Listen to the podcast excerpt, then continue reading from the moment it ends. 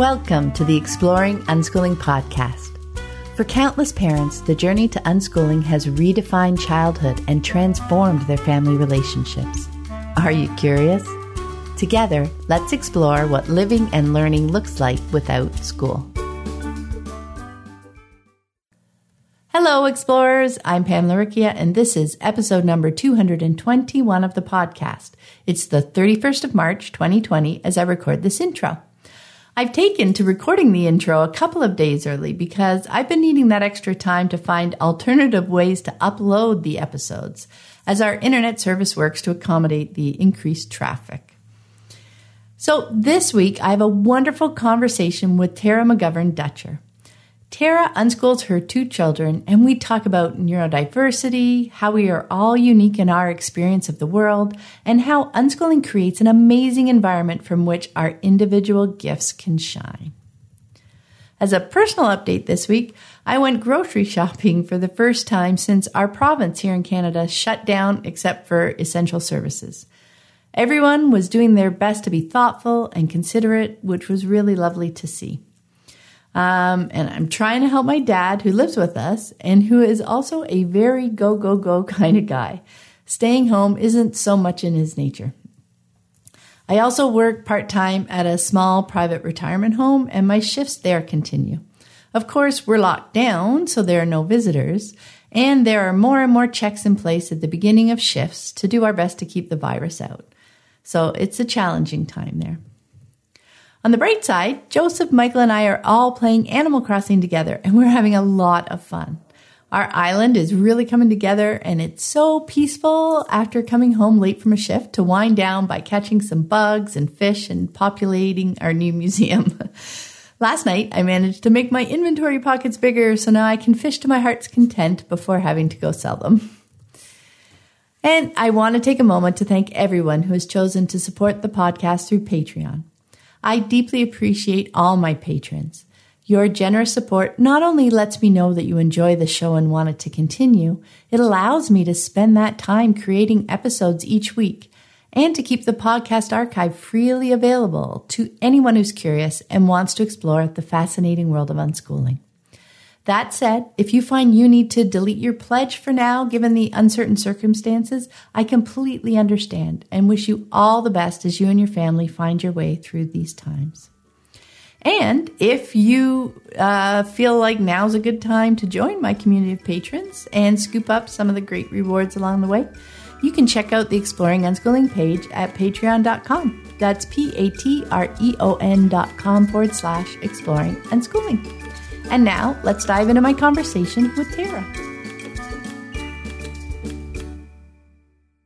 Welcome. I'm Pam Laricchia from livingjoyfully.ca, and today I'm here with Tara McGovern Dutcher. Hi, Tara.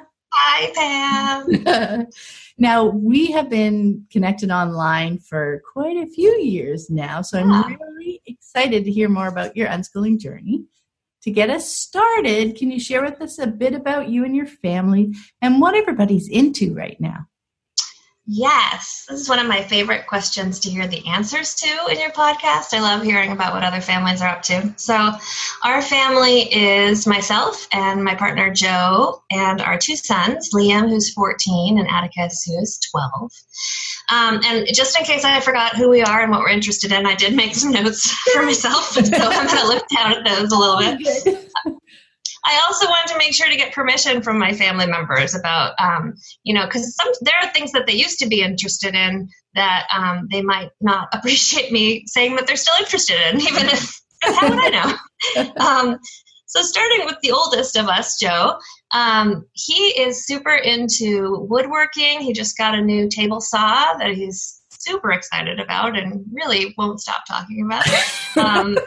And he loves board gaming. Um, he and his that's something he and his brother share, an interest that they share. And although his brother's not local, he does come in for.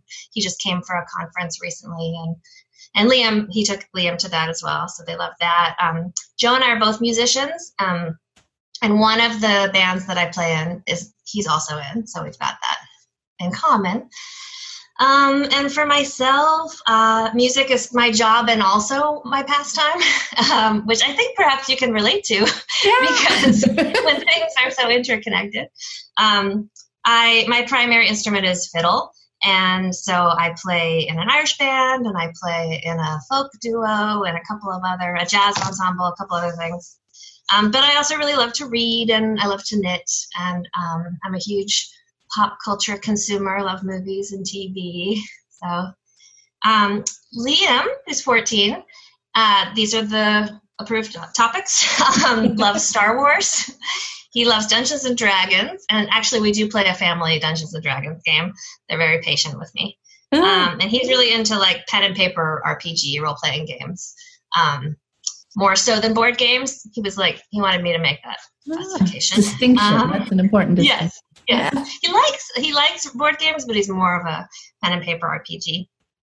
Um, and he also loves pop culture. He loves um, comedies like um, favorites that he mentioned were It's Always Sunny in Philadelphia, um, Community, which I loved when it came out. He has watched all of and loves that show and loves The American Office. Um, and then his other big interest is that he has a pet bearded dragon and is very um, invested in caring for him. Actually, we recently found out her dragon is female. Um, so he uh, has that's really been an interesting learning curve, um, having only been mammal pet people previous to that. Um, and then Atticus, our 12 year old, he uh, loves Doctor Who, the new, especially the new version, um, especially the Ninth Doctor. But we are now really into the 14th Doctor as well. Um, Atticus loves Pokemon and um, really likes to make videos and play around with video editing software. So um, he thought perhaps this would be a good plug for me to mention that he has a little YouTube channel called The Ninth Ranger, where he makes his little videos and uh, has fun with that. I will put the link in the show notes. Thank you so much. I'm sure you'll appreciate that. that is amazing. I love I I love the range and yeah. you know what I love about like like you said these snapshots this question mm. for everybody cuz I love asking it of everybody is all the little tidbits like you you can just feel so much about um, the child who you know when the distinction is between board games and pen and paper mm-hmm. role playing games like you can feel I, I don't know i can feel the joy that's just like right there. I can just hear him sharing that distinction and what he sees as the difference between the two and why he appreciates this one a little bit more even though you know he'll still play them and everything. And yeah, yeah see it so for me i just love getting that feel um, for mm-hmm. unschooling kids. And i love that um, people started sharing as the adults what the parents are into too because we're an unschooling yeah. family right? That's the mm-hmm. point. Everybody's got their things and we all weave them together right? Yes. And actually i have to thank you for the question because it was really fun to ask them about that um, you know, and when he rattled off pen and paper RPG, I was like, hold on, what, what is that? I mean, and when he told me, I see him doing that. I was just, I didn't know what that was, that word. So that's really, it was a good thing to discover. Yeah. And I love so many people have mentioned, you know, that I'd run this by my kids to make mm. sure it's okay, you know, and I've done that over the years too. It's like, it's okay that we're um, mentioning things talking about things mm-hmm. you know where is the line what might make you mm-hmm. feel uncomfortable what wouldn't you like me to share all that that are is great conversations to have with our kids even if we're not like publicly as in like on a podcast speaking about right. them even a great question to ask them you know um, for talking with your friends mm-hmm. right for other adults Definitely. talking to be respectful of our kids anytime we're talking about them in any situation, right? To feel yeah. that it would be okay if they were standing right next to us at any time. And sometimes mm-hmm. they are, and sometimes they run into the room. You know what I mean? That to yes, feel absolutely as a parent that what we're saying would be totally okay if our kid was standing right beside us, right? Yeah, that is really important. And I definitely feel like in the unschooling community, that um, level of respect and autonomy for each other is much more kind of understood and expected. I Yeah. really appreciate that. And I think it was at a conference that I first heard somebody introducing their family say, I'm so and so, I'm 41 years old. This is my, you know, because we just rattle that stuff off about our kids and we don't think about how strange it is that we would, you know, use that as a describing factor Yeah. and, and the only describing factor sometimes. Um, right right Wow. at least it, you know you get beyond um grades and at least you get to age which is like Mm-hmm. Yeah. actual fact kind of thing but yeah and yet that's another kind of ageism thing you know Mhm. that we'd share our kids ages and not our own ages now granted i'd have to calculate 54 yeah. But yeah it's that's it's just so many interesting things to think about how we describe ourselves and our kids so i love that i yeah i would love to hear how you and and joe discovered unschooling and what your family's move to unschooling looked like Yeah, another fun question to think about. Um, so we, our kids have always been homeschooled. Um, that was something that grew out of a couple of connected factors. One of which is that um, Joe and I I have always had unusual work schedules. Um, being a musician, I tend to work in the evening, and also um, I've always taught music lessons, and that tends to happen when children aren't in school. So the afternoon and evening. Mhm. Um, and Joe is a corporate trainer, and he sort of works whenever he the class is hired to work for. So his schedule moves around a little bit. So when we're we're having children, um, we were looking at our schedules and thinking if we went a traditional route, we weren't really sure when we would actually ever see them because our work schedules were not really conducive to sending children to school.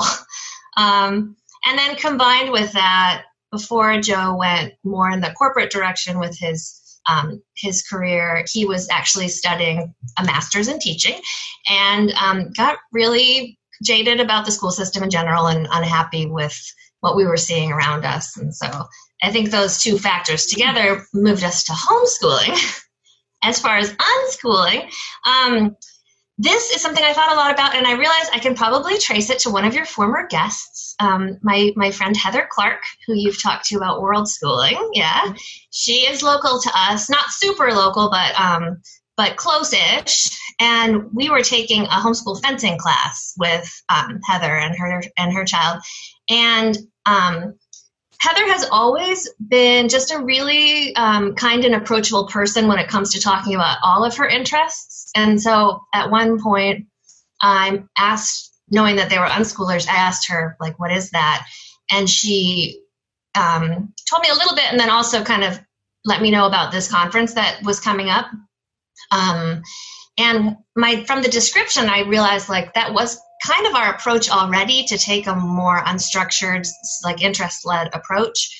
Um, but I assumed I was just homeschooling incorrectly, rather than actually uh, actually doing uh, something in, like setting out intentionally. Um, so I think it was a combination of that, learning a little bit about that, and then attending the conference, um, which might have been the conference that I met you at.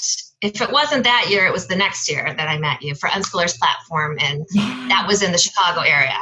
So it's it's since moved, but I Mhm. think the first year actually it was um, Pam Sorooshian that was there the first year, and then the second year I believe I met you and Erika Davis-Pitre, I believe. Anyway, so it was a kind of a combination of learning more about unschooling and recognizing ourselves in it, less than an actual move to yeah um, unschooling.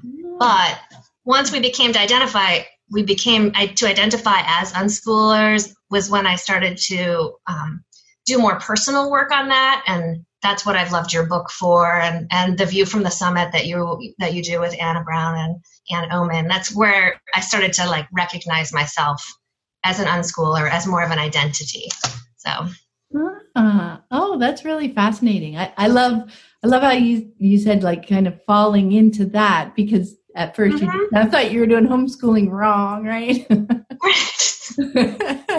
because you were drawn to the way it felt better in relationship with your kids, right? Like the yeah, the curricula homeschooling um, more author authoritarian style just wasn't feeling comfortable to you, right? Yeah, and that was never really a, like the way we parented. We, you know, mm we came from more of an attachment parenting background, and so um, it was more of like recognizing ourselves in these other people that we really admired and seeing like that feels like a home for where we are headed, as opposed to um, like going from something very structured into something less structured. So.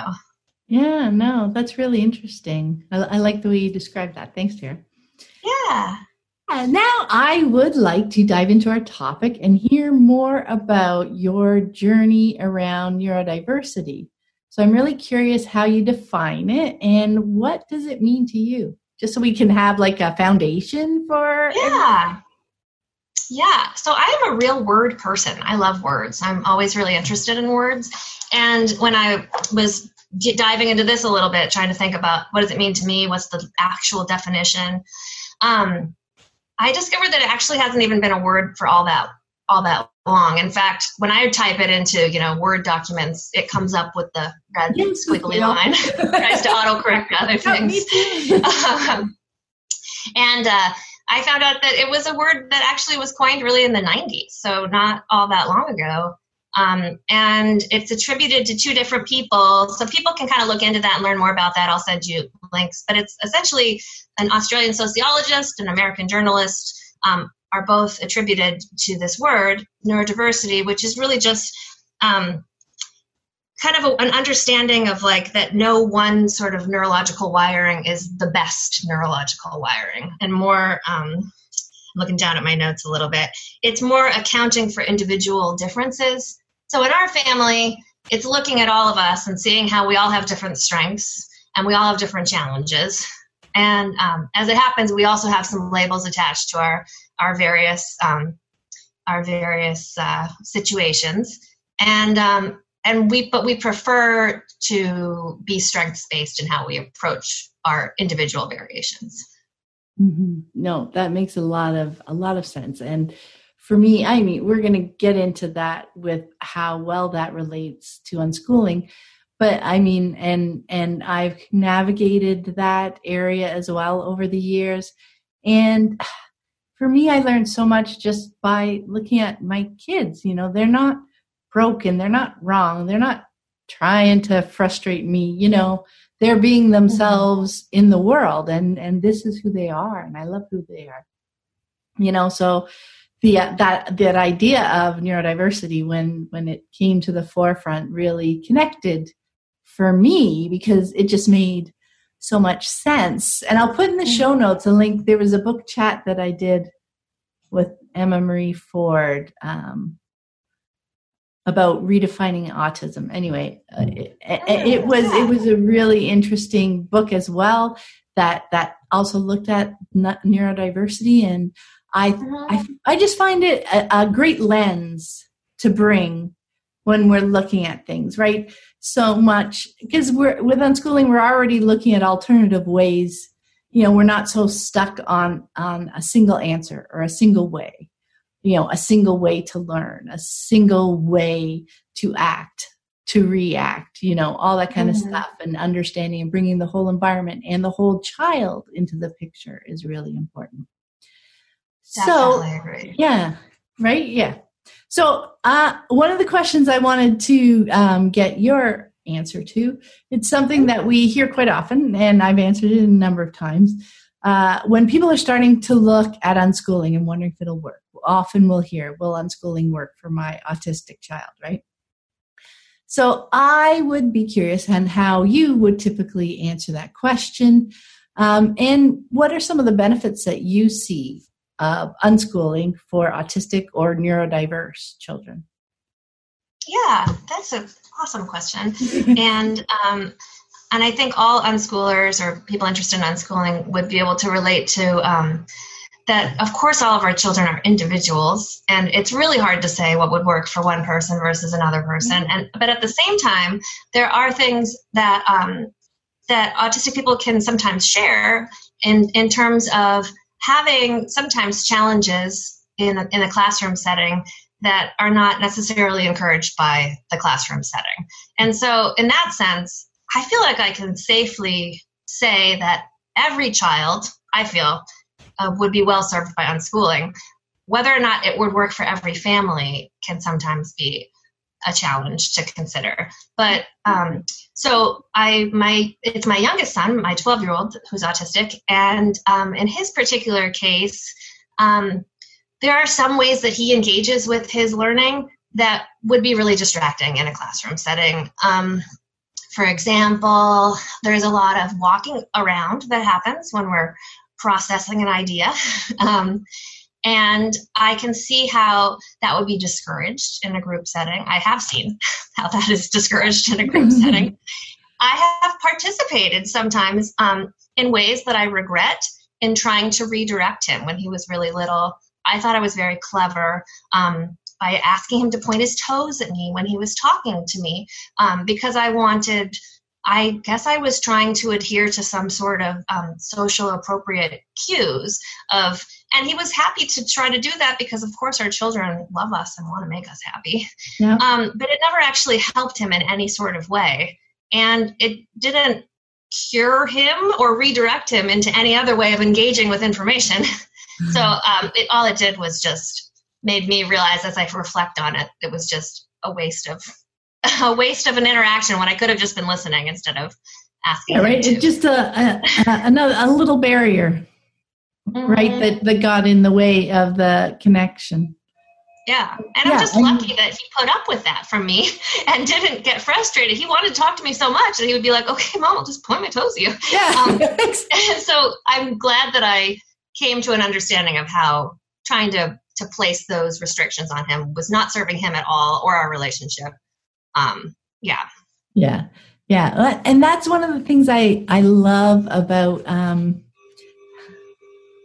about even answering that question because so often they're uh, they're coming from a school experience that isn't working out well for their child right because mm-hmm. as you mm-hmm. said they often that kind of personality or wiring however you want to talk about it doesn't mesh well with that particular learning setup right so um, to be able to talk to them, you know, about how how does your child, you know, shine? What how does he learn the stuff that he enjoys, like when he's home on the weekend or home during the summer? I mean, that was a big clue for me while my kids were still in school. Was that our evenings and weekends and summers were great.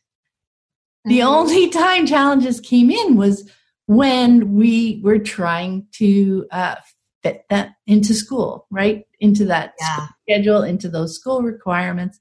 So that's what kept me keep keeping looking for different yeah. alternatives. And we tried different alternatives within the school system until I finally discovered homeschooling and that mm, it was yeah. legal because you can see these children um, shine right? Like like you said they want to talk. It's okay if they're walking well like whatever um, behaviors they have you you learn about your child and that's a really nice focus with unschooling right? Mm-hmm. actually that leads so nicely into the next question so let's just go there yeah. and we can continue because unschooling really is about support creating a supportive environment right for our child and celebrating them as a unique individual and what that does is it helps them explore who they really are, what their wiring is, what they're comfortable with, what they're interested in, how they like to engage with people, you know, and and over time when you're unschooling, how that changes over time.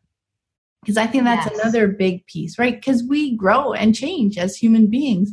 So it's okay to know yourself and it's okay to know that you change and to see how you yeah. change and find be curious about that um, and we often talk about that uh, on the podcast and unschooling in general as being a student of our child, right? Because that's just a mm, lens that helps us realize it, it's great to pay attention to them and learn lots about them.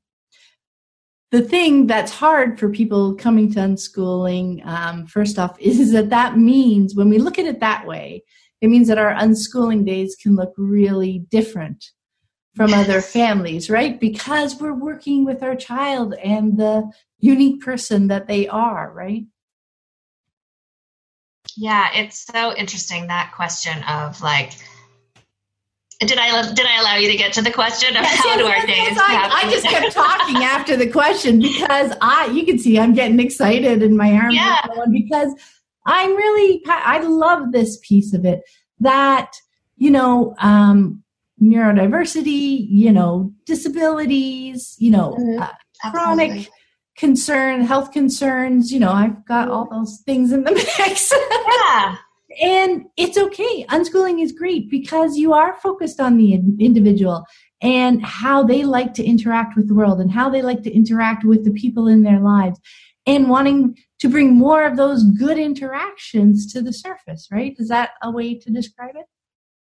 Absolutely, yeah. And I, I actually think that this intersects too with the the kind of idea of um, like an unschooling lifestyle um, and how so many things are connected in that way. Like, for example, I already mentioned our schedules, our work schedules. So, um, it's been my observation that unschooling families have a lot of different ways that they approach work. And as it is in our family, um, I've always, well, you know, worked pretty much every afternoon for a certain number of hours and then also had some weekend work that I do.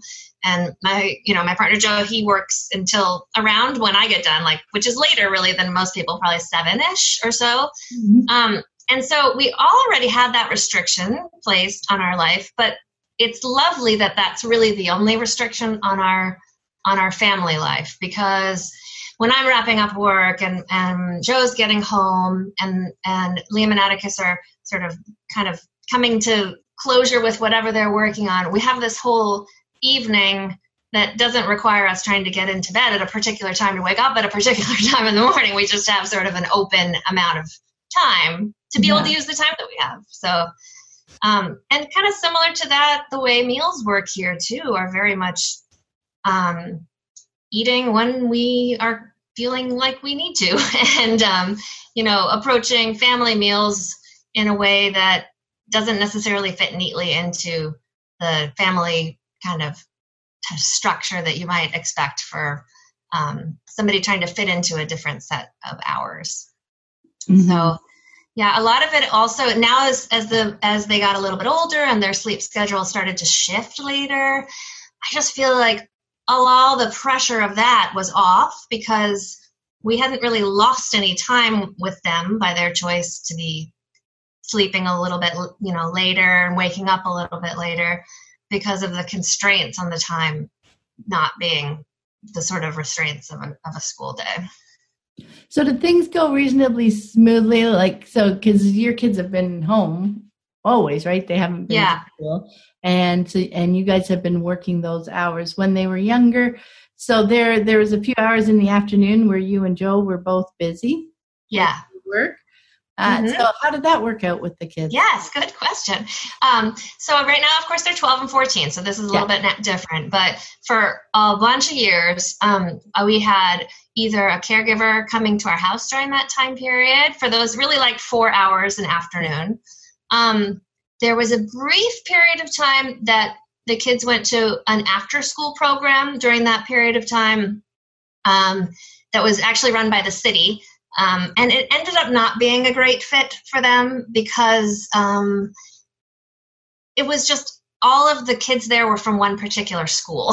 so it wasn't like a group of people that didn't interact otherwise. It was like kids who had been with each other all day long, yeah. and then these two children they've never seen before. so uh, we did try that, not overly successful. Uh, and then when when um, probably it's really just been the last couple of years that um, they've been more on their own during that period of time. It was probably around when Liam was turning 12 that um, the way that our house is set up, there's a downstairs. This is where I'm speaking to you right now is where I teach music, which might be obvious from the instruments in the background. Um, and uh, and then there's kind of a separate area downstairs where they have their computers and they have their VR and all their fun things that they like to spend their time with. So, um, and actually, that was part. It is actually connected to the neurodiversity conversation because, um, as it is, I mean, I think this is true of all parents, but we just don't really know how long our children are going to be in our homes with us. I would love for them to be here as long as they would like to be. Um, and I would love for them to come back as much as they want to. Um, and, and, then when you're looking at this other piece of um, independence, we not knowing really what kind of independence you can expect, um, it was it was clear that I would always want to be structuring my life so that I could be physically around even if they don't necessarily need me in the room during that period of time. So I've always, that's why when they were at the after school program, it was partially a little challenging because if there was something that came up, and it did always regularly, what ended up happening um, was that the onus was sort of on my older child to advocate for his brother, which is a beautiful um, skill that he's developed, but I don't want it to feel like a responsibility that's on him in the world. Um, I love that he cares for him, and I but I didn't think it was fair in that setting for him to have to be, you know, the one that knows the best way to, to negotiate to navigate a difficult situation. So I was kind of like that, being in the being in the area, but they don't necessarily need me in the room.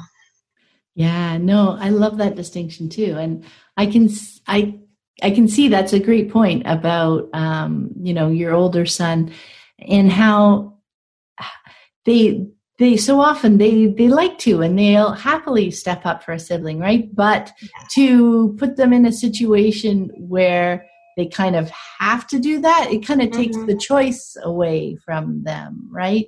Yeah. For if it happens regularly, like you were saying, if yes. you go every day to this same program.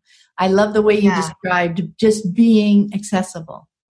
Right. Mm-hmm. And that that's something that we navigate through it for our unique children, isn't mm-hmm. it? To be definitely to be by or you know in in whatever way they need us like that mm-hmm. is okay knowing that you're nearby and if you need help with anything navigating something that comes up you know, he knows that he can come grab you, right?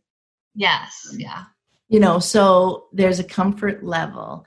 And, mm-hmm. you know, in that situation, if the more he needs you, that's okay. Like you said, you know, if as long as they want to stay and, and live here, that's that's great. That's fine. Um, I that's another thing that I love about unschooling families because it's about yeah. the relationships and it's about the people and it's about the needs of the people and it doesn't it's not dependent on the age. Yes, right? Totally. Mm-hmm. You get you get when you keep that age, it's like to me, that age thing is like like point your toes at me when you're speaking. You know, yeah. it's just that one little bit like it doesn't stop conversation. Right it doesn't break connections, mm-hmm. but it's that little extra barrier, that little extra hump yes. that's mm-hmm. in the way, even if it's in your mind, even if you're thinking he's seven years old and he should be able to tie his shoes. You know, right.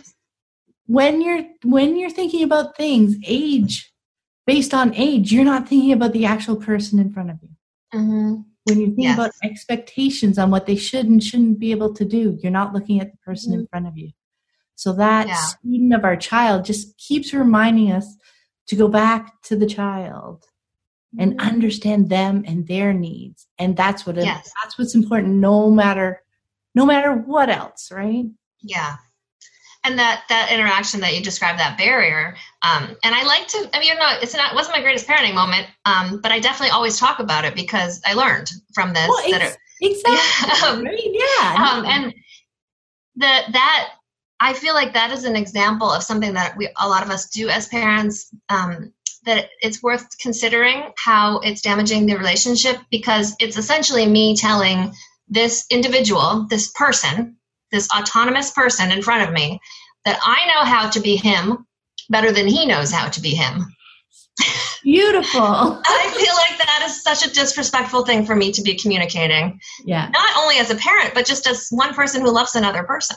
Mm-hmm, mm-hmm. I love that. And let's so let's go the next step because uh, I think something that's hard. I mean, I know it was hard for me, and and number one, I love that you shared that story because it's I don't I don't even like to call them mistakes. They're not mistakes. We're learning from them, right? And yes, yeah. and through our interactions, that's how we learn what works because we're thinking. yeah. we're doing it. So the next step um, find out where what I was thinking. Um, oh, is this autonomous being? We don't want to be telling them how to be themselves. That mm-hmm. that we know better how to be them, right? right? Then there's that doesn't mean stepping back. You know, I think a first reaction often when people are first thinking about these ideas, oh well, I shouldn't be telling them, and and I think that makes them step back a little bit versus engaging with them, yeah. helping them. That's the piece. Mm-hmm. You still have conversations with them, you know, about how they're comfortable talking to people. You know, if he's walking around, if you're comfortable with it, other people might not understand it. So you're having like conversations about that when it when it's appropriate, when it's useful for them, or maybe they're curious, like, why aren't they listening to me? Or, you know, mm-hmm. these things come up and you have these conversations, but you're looking at it through their lens, not through mm-hmm. our own, right? It's not us telling them how to better be them. It's us talking with them and helping them be the them that they want to be. Does that distinction make sense?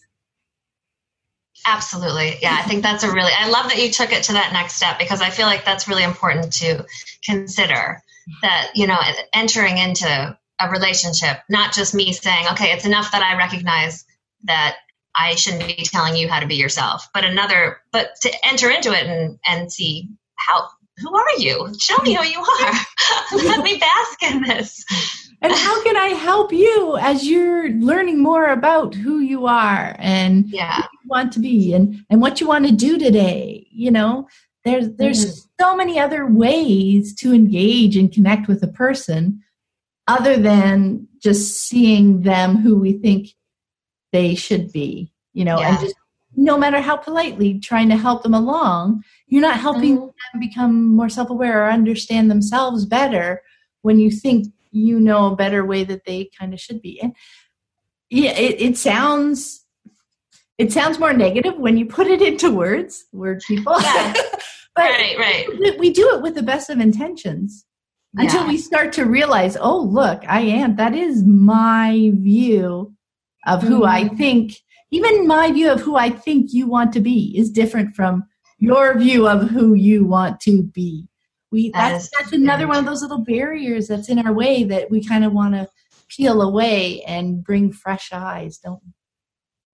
Yeah, that that makes me think of um, what you just said. Makes me think of having. I had a little bit of a. I think it was when I was doing working through the view from the summit there was so much challenging and interesting stuff through that um, those videos and learning from that. And i, I remember having a realization one day about how um, important reading was to me as a child. Not just because i love to read but also because it was an opportunity for me to escape into this activity that was really immersive for me. And i sometimes had a need to escape.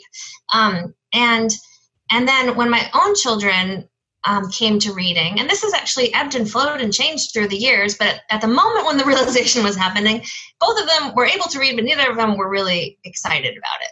Um, and like it wasn't something that they went to as as absorbing and and and um, with happiness and interest.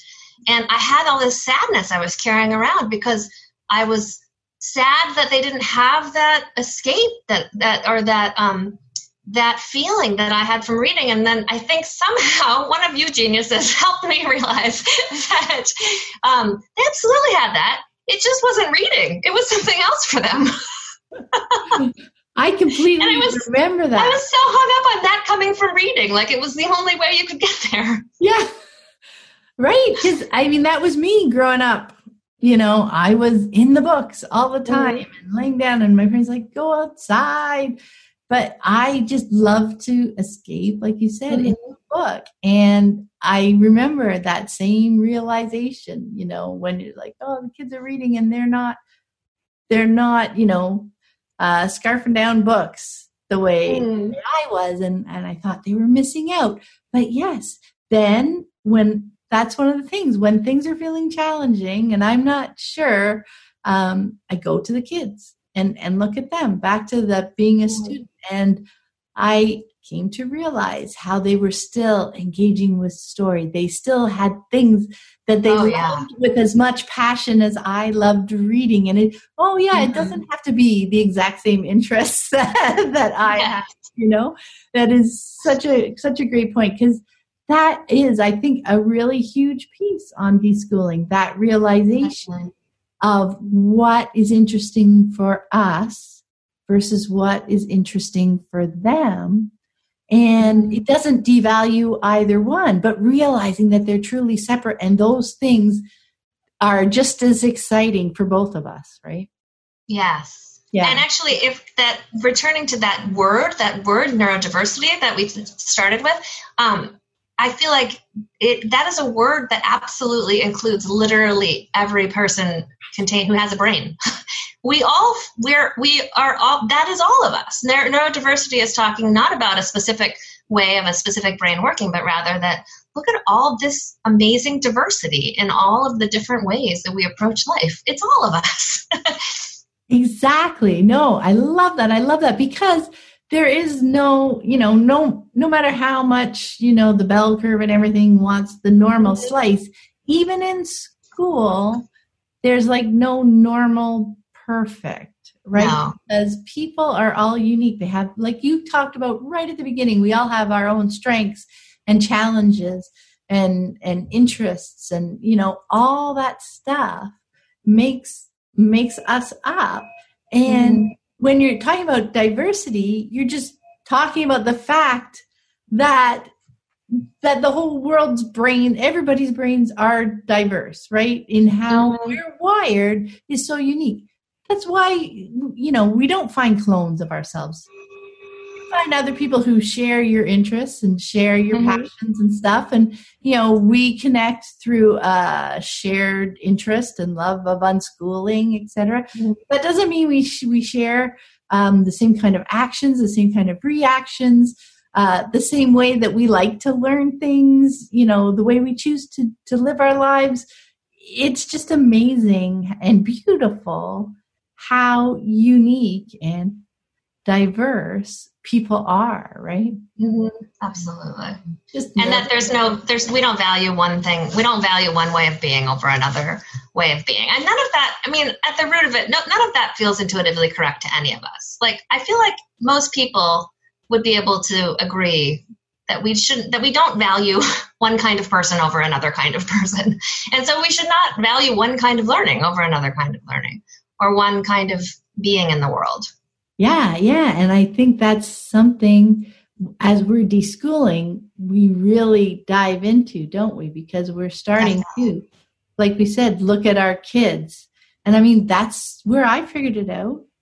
You know it was mm-hmm. oh we don't have to go to school. So we came home. But then it's like, oh, then you start um, peeling back the layers. You start looking at your children. You start actually seeing how they learn. You start, mm-hmm. you know, then you start to see their reaction in a certain situation um, is is consistent. Like they're consistent as themselves. Yeah. Right. And and you learn that this is totally okay. This is who they are. This is how they're wired. And we want to help them be themselves and figure out how to be themselves in the world versus right. trying to change them. Oh, that's broken. We need to change you to try and fit mm-hmm. you into this because we know we know how hard that is and and how damaging that can be personally absolutely right? to, to a person's self esteem, I mean, everything really, like you're wrong.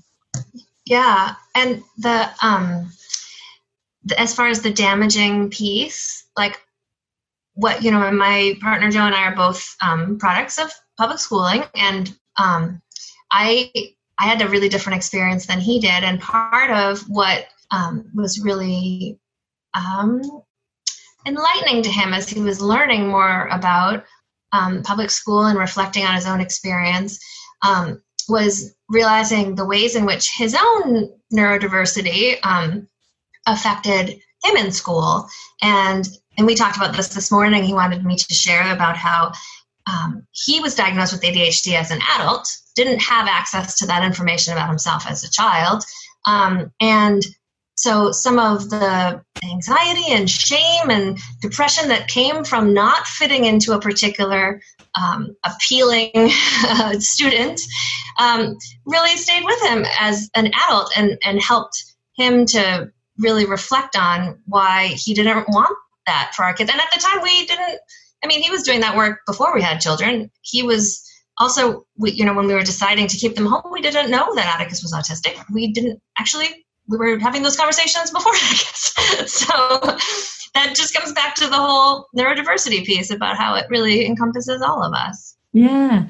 And there's the piece too, you know, where it can be helpful to know, like in general, like you said, they there are some characteristics that mm-hmm. are often consistent not not like 100% across the board you know even when you're talking adhd or you're talking autism or you know mm-hmm. but there are um, some general characteristics that it's helpful to understand like you said joe felt much better knowing oh you know mm-hmm. it wasn't me personally um, being bad it, it right. was me as this is how i work this is how my brain works right and it was the challenge with that and the environment that I was expected to be in and function in, right? And how I was being mm-hmm. judged, the environment in which yeah. I was being judged as basically as a person when you come down to it, right?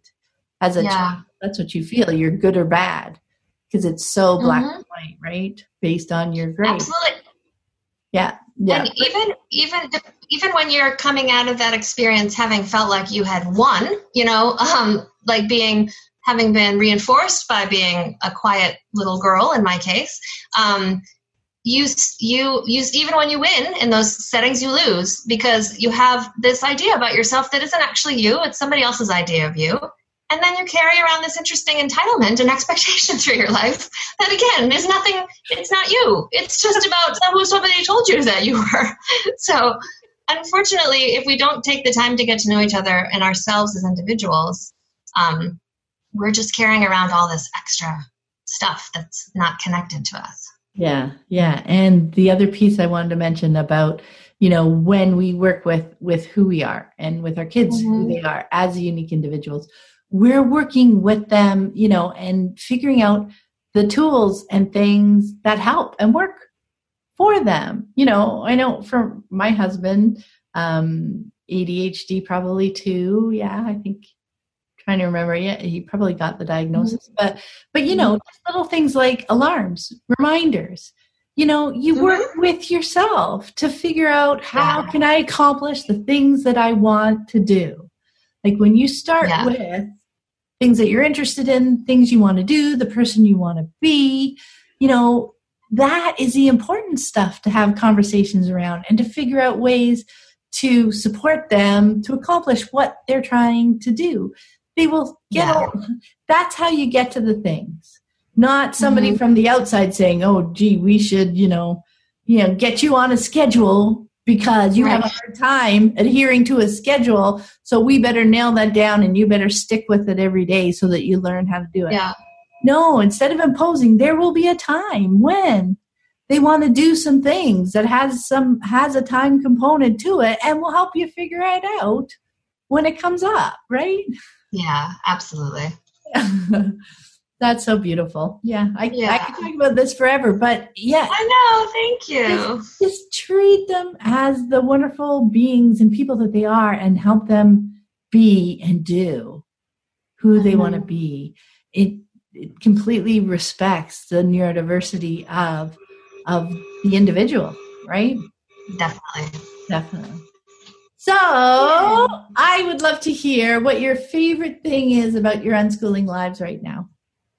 Yes, thank you. And this again was another question that I brought to my team and was really interested in the results. I, um, to answer for my own self, uh, it's always been about having a lot of margins in our lives. Um, where we can that we can do with as we need to. And i didn't even really reflect on my own neurodiversity but i anxiety is something that i've lived with in my life. It's something um, that i've learned to navigate. And for me margins are a huge part of of how i navigate my life happily is when i'm not trying to impose a lot of extra structure on myself. I'm just a lot more peaceful and more attuned. That's a big word for me as a musician and also as a parent attunement. Um, i'm more attuned to myself um, with those margins. And so my liam and atticus had sort sort of similar things that they answered. I said what is your favorite thing about unschooling? I heard a lot about freedom um, in their time, but also not in a lot being um, encouraged to explore what they're interested in. Uh, and and then when I asked Joe, he his response was really interesting, and it was about um, he feels like because we've worked really hard to cultivate cultivate like honesty in our relationships with each other. Um, that that that our relationships with our children are more more mentor relationships than parental relationships. We've we talked about how um, some of the mentors that we've had in our lives, how you learn from their experience, but they're not necessarily telling you who you are or who you are expected to be. Um, and so I thought that was really interesting. That for him it was about our our relationships with our children having that flavor to them, less authoritative, um, and more just sharing our experience and helping our kids to move through their own experiences, using us as resources, but not necessarily using us as um, advice givers or an expectation that things go a particular way. Yeah, yeah. Oh, I love that. And I love that you asked everybody yeah, it was so fun to find out. Yeah, it's and it's so cool to see the different perspectives because those are all great answers, right? mm-hmm. Yeah, and they're just they're so individual and unique to each of you. I mean, I I loved yours. Uh, you know, the idea of, of of having that space. What was the word you used? Sorry margins or margins margins that's a beautiful word like word people that's a beautiful word for for just having that space around you so that you're not crunched it's, yeah you know you're not feeling a lot of pressure from you know all sorts of constraints you know mm. finding a life that works for us as individuals Yep. through neurodiversity is just perfect. And it all starts with understanding yourself, right? Doesn't it? To yeah. know what triggers you and and what mm-hmm. gets in what gets in our way and how we can set ourselves up for mm-hmm. more positive moments in our day, right?